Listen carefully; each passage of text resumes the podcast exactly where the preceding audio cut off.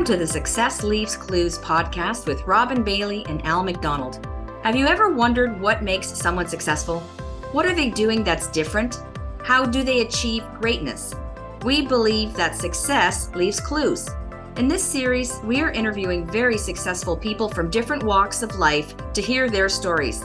We'd like to remind our listeners that the views expressed in this podcast are those of our guests and not necessarily those shared by our hosts.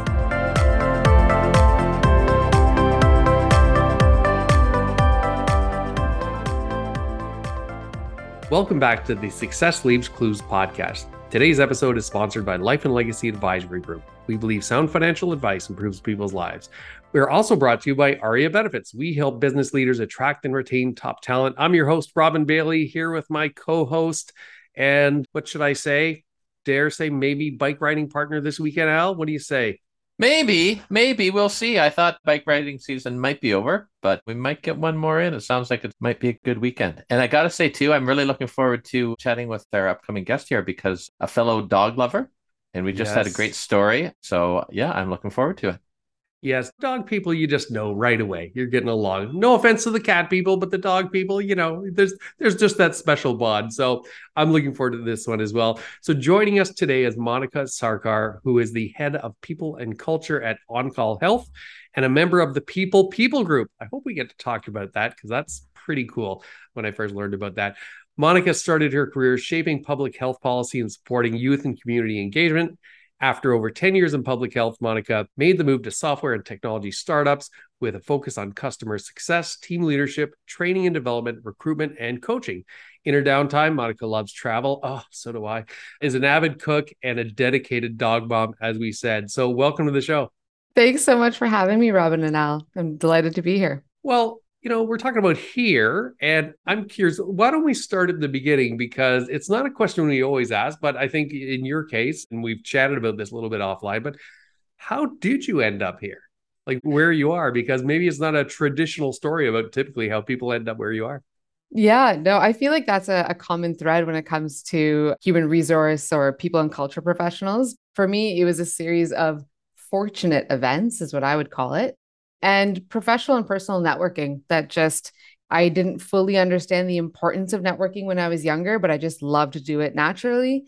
I've always been a people person. I became president of my school when I was 10 and I think that just kind of set the the groundwork for my love of interacting with people and that just put me on this path. So I actually wanted to be a lawyer since I was 8 years old.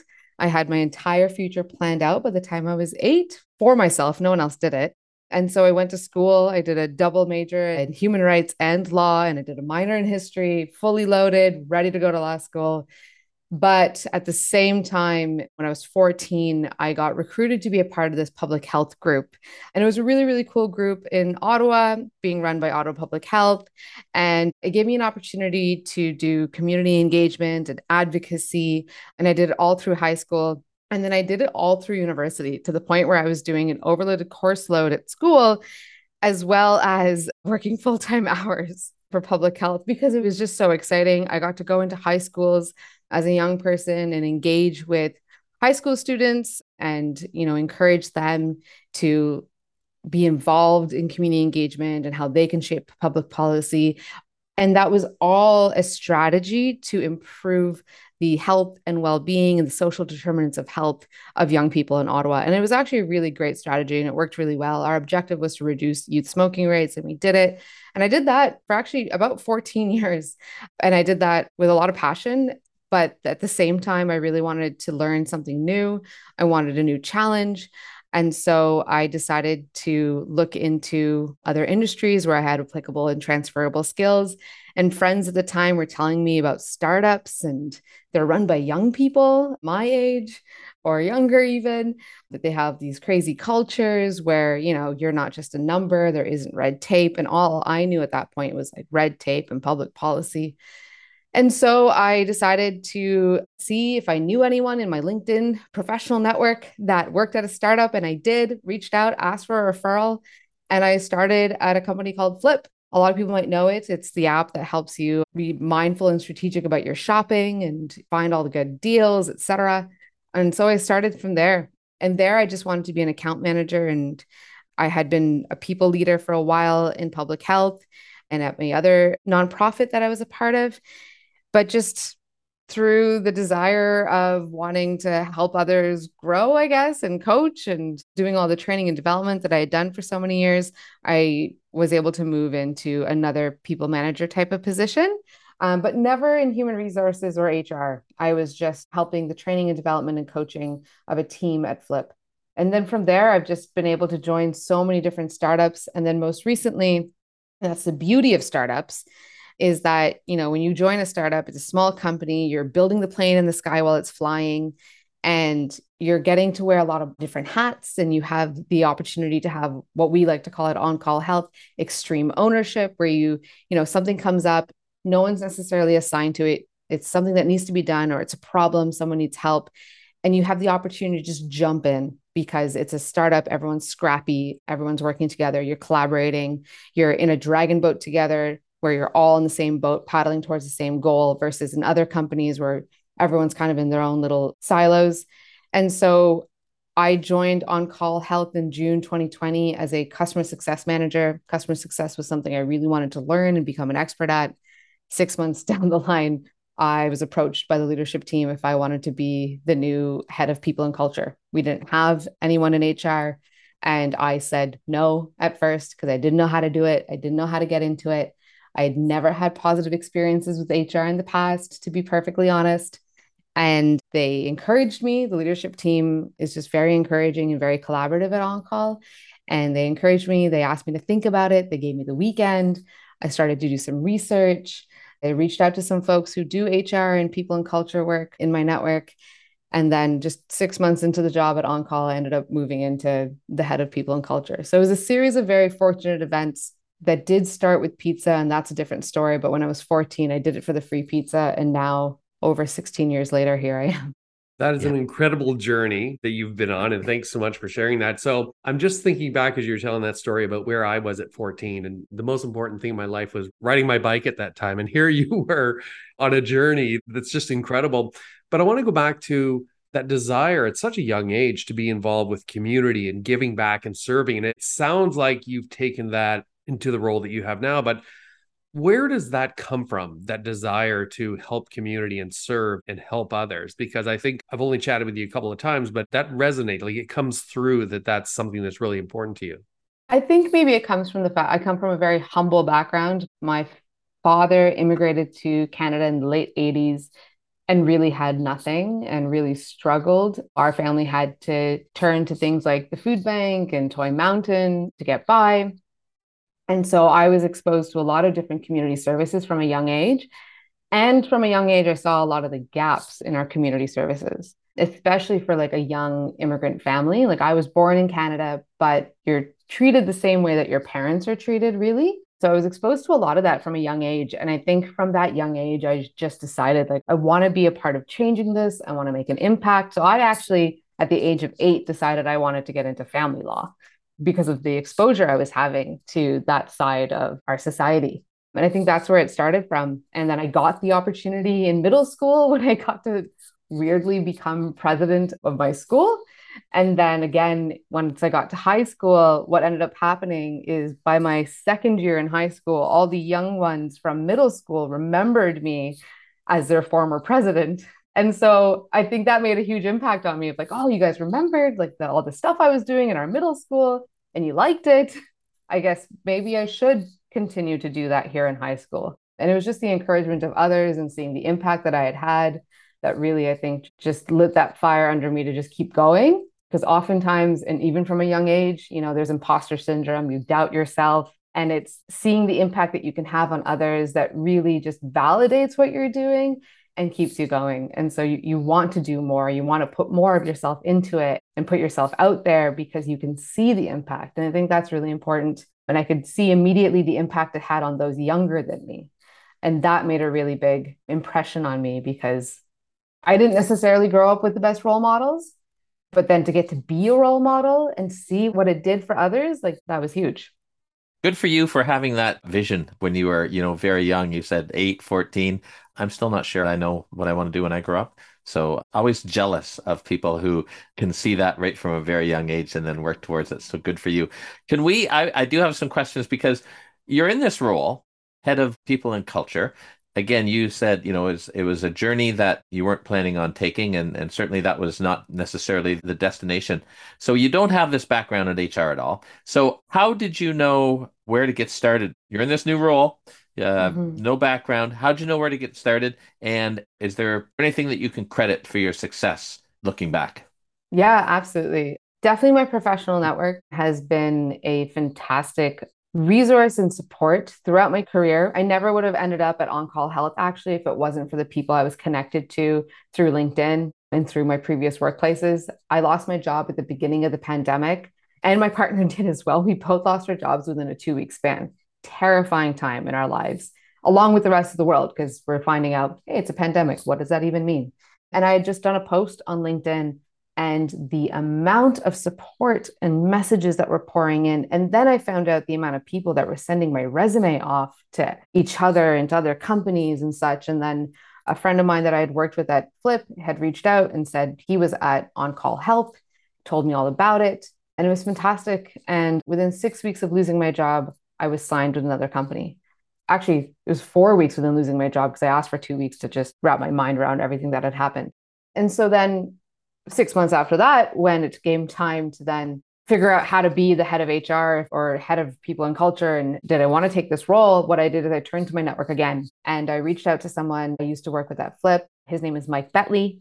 And he told me about this amazing community called the People People Group and it's a Slack community. And now we're at over 3,000 members. And he said, submit an application to join the People People group. It is for human resource and people and culture people, mostly based out of Canada, but have started to go international. They have members out of Berlin and Nigeria and a, a bunch of different places around the world.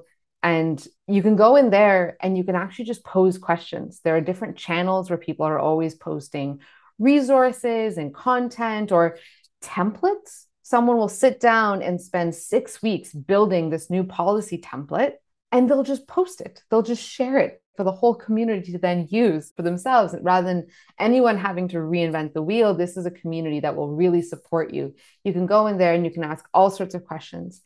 And so I believed Mike and I kind of believed Mike. I was like, this sounds too good to be true but I submitted an application. It got accepted within a couple of weeks because, like, the People People group gets hundreds of applications every month to be a part of this community.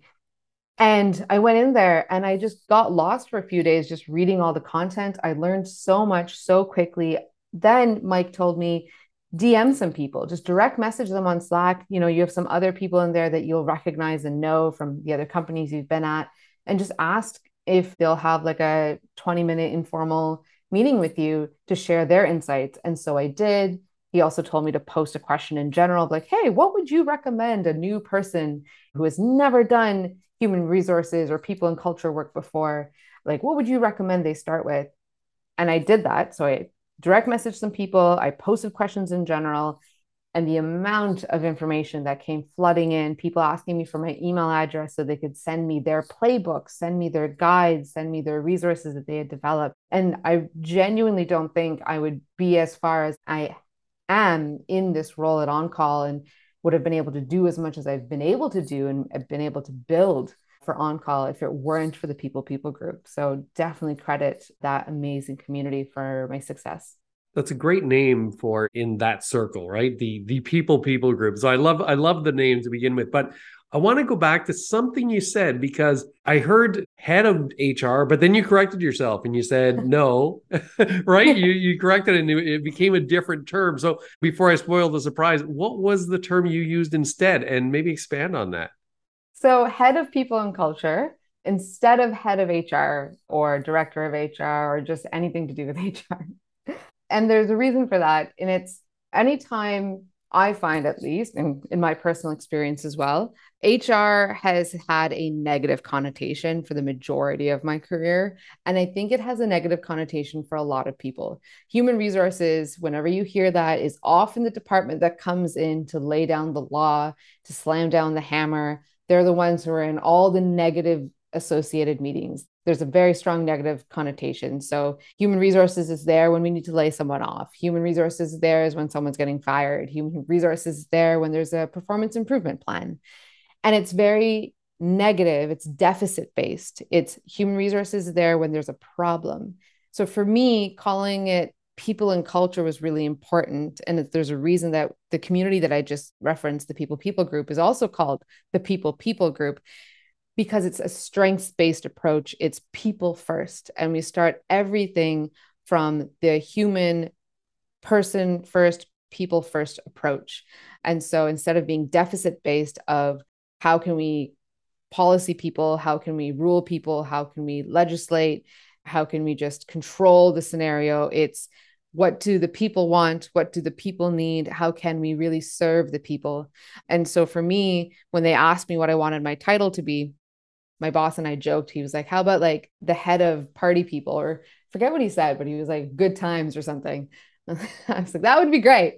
But for the purposes of professionalism, maybe we'll do people and culture. And for me, that means that I can support the growth, development, and overall well being and sense of fulfillment of my team and of the company rather than coming from that deficit based approach that HR, whenever you hear the term HR, human resources really embodies?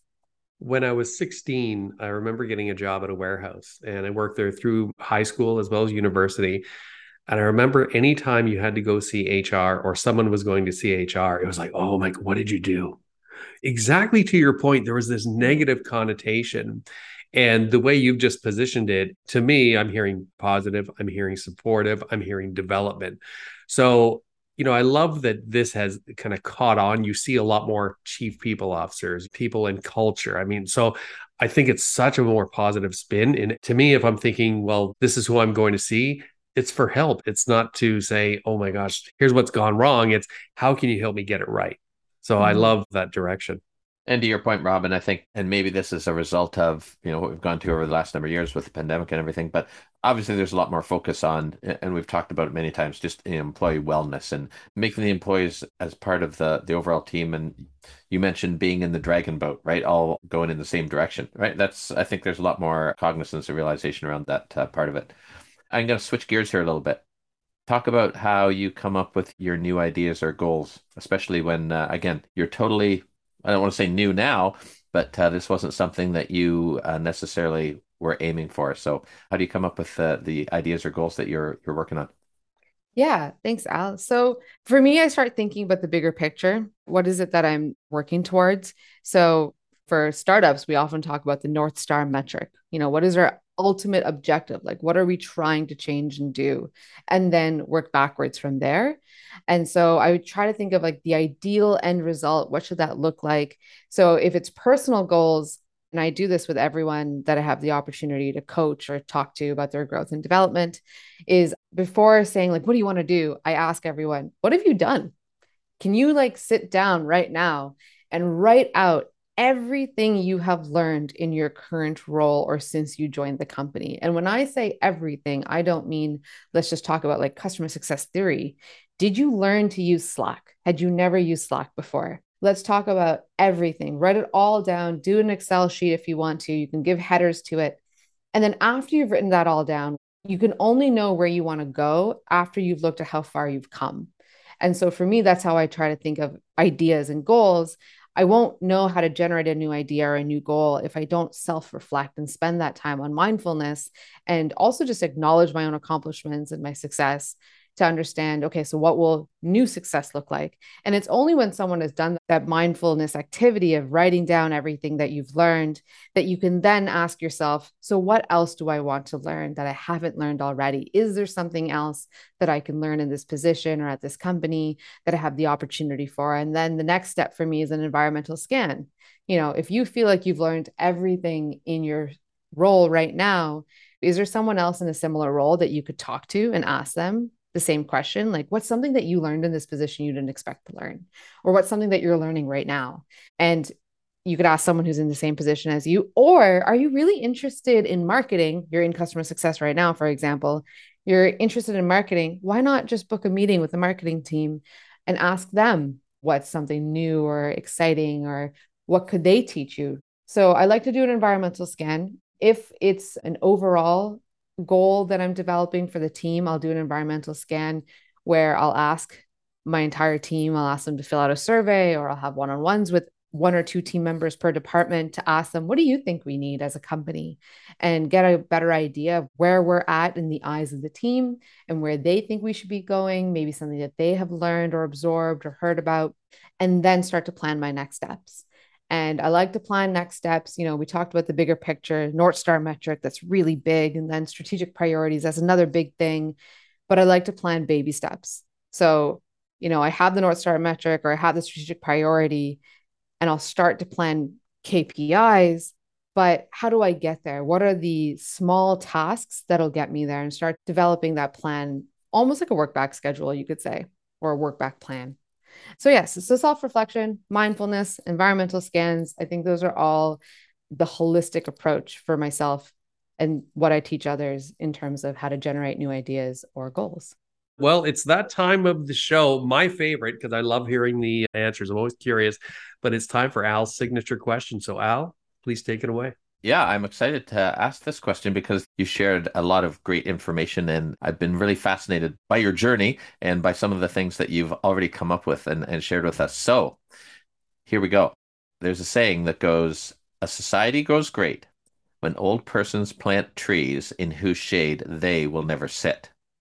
Can you talk about any of those proverbial trees that you might be planting? I think the proverbial trees that I'm planting right now is the incorporation of diversity and inclusion as part of just the regular day to day in how we do things. And so, if I just take on call health, for example, instead of those types of activities being something as a one off that we try to check mark off, you know, we did that this year. We did that training. It's we're done. We can move away. One thing that I have incorporated is how can we practice proper inclusion and diversity on a daily basis? And so we actually have it as part of our strategic priorities for the company. And so we talk about it every quarter. We take a look at our metrics and we're actively taking a look at you know how many women are in positions of leadership in the company? What is our diversity like across the company? And we're not bean counting we just want to make sure that our team is representing the community that we're servicing and the community that we are providing our platform to. Because when you have diverse voices at every stage of the company, you have a stronger product, you have a stronger platform, and you just have a stronger team. And so the other thing that we do is when we were selecting an ATS, an applicant tracking system for the company, I decided diversity and inclusion is going to be the thing that we practice without even thinking about it so I'm going to pick systems that support it just naturally. And so I came across an ATS that has this anonymized screening feature. So anytime a candidate gets submitted to our applicant tracking system, their name and anything to do with their name or who they are actually gets anonymized into fruits and vegetables. So say your name is Robin Bailey and you apply for a job at On Call Health, you will come into our system as dragon fruit cucumber honeycomb and no one will know who you are or what you are. That's my new Twitter like handle, by the way. Dragon fruit, cucumber, honeycomb. That's a great one. And so, what that does is it encourages everyone to look at resumes and candidates based on the skill set that is being outlined, based on the experience that is written out, based on the cover letter where they talk about why they'd be such a good fit and our system just anonymizes who's coming through and then we can pick candidates to move forward into the interview process based on their merits and not who they are because everyone has that unconscious bias. It's very difficult to wrap your mind around it necessarily but a lot of startups like to talk about oh you know we hire people that we can have like a beer with. But that doesn't necessarily mean that you have a diverse friend group that you have beers with and rather than having to think about that actively, I just have a system that does it for us. And so I'm really hoping what that means for us and for the young people that started on call is that just becomes like the basis for them as they move forward. Because I know that not everyone's going to stay forever. It is a startup, people move around quite a bit, but that diversity and inclusion and just thinking about it as a core part of your strategic priorities as a company, a core part of your daily practice just becomes like second nature. Just like using Slack is second nature for a lot of people, hiring for a diverse and representative team also just becomes second nature. And I also, the third prong of this whole game plan is when I populate books in the company library. I've created a little company library in our office. It all has to just do with it's either female authors or people of color authors or they talk about diversity inclusion. All the books have to do with that. So I'm just trying to set the tone and just make it easy and natural for our team. That is a great answer, but I think you undercut yourself a little bit because what I heard at the very beginning was what you were doing when you were in high school and 14 years old. And my thought was around how much impact did you have on some of those young kids that you were planting trees way back then? And you probably don't realize some of that impact. And yet you did see it when some of those kids came up to you and talked to you in high school. So that's what I thought about. So I just wanted to add that in because I thought that was a great example as well. That's very kind of you, Al. I never would have thought of that. There's a reason why I love that question because, again, I've yet to be disappointed by the answer someone has. And that was a mm-hmm. fantastic answer. The name of the podcast is Success Leaves Clues. And you have just dropped so many clues, not only for the audience, but for Al and I ourselves. We're running a company here too. And I just picked up so many ideas. I'm hoping that uh, now that you've been on the podcast, we're in each other's networks, we can kind of knock on your door once in a while and, and get some more of those clues because obviously you're doing a lot of things right. So I think that's a great note to wrap it up on. So thank you for joining us today and thank you for sharing your journey. It's, it's been an incredible story. What's the best way for people to reach out to you if they have questions about yourself or what you're doing at On Call? Yeah, I want to say thank you first to both of you, Robin and Al. Thanks so much for having me. And I know I at first said that maybe I shouldn't be on the podcast because of crippling imposter syndrome, but you've both been so kind and recognized quite a few things that I've done that I don't think I would have self reflected on. So thank you for that. The best way to reach me, I think, is LinkedIn. So you would find me as T Monica Sarkar at LinkedIn. And if you wanted to shoot me an email, you can do that too. You can reach me at monica at oncallhealth.com. All right, awesome. Really, really enjoyed that. I hope you did too, our audience. If you have any questions for Al or myself, please feel free to give us a call or by joining the conversation on LinkedIn. Success leaves clues, my friends.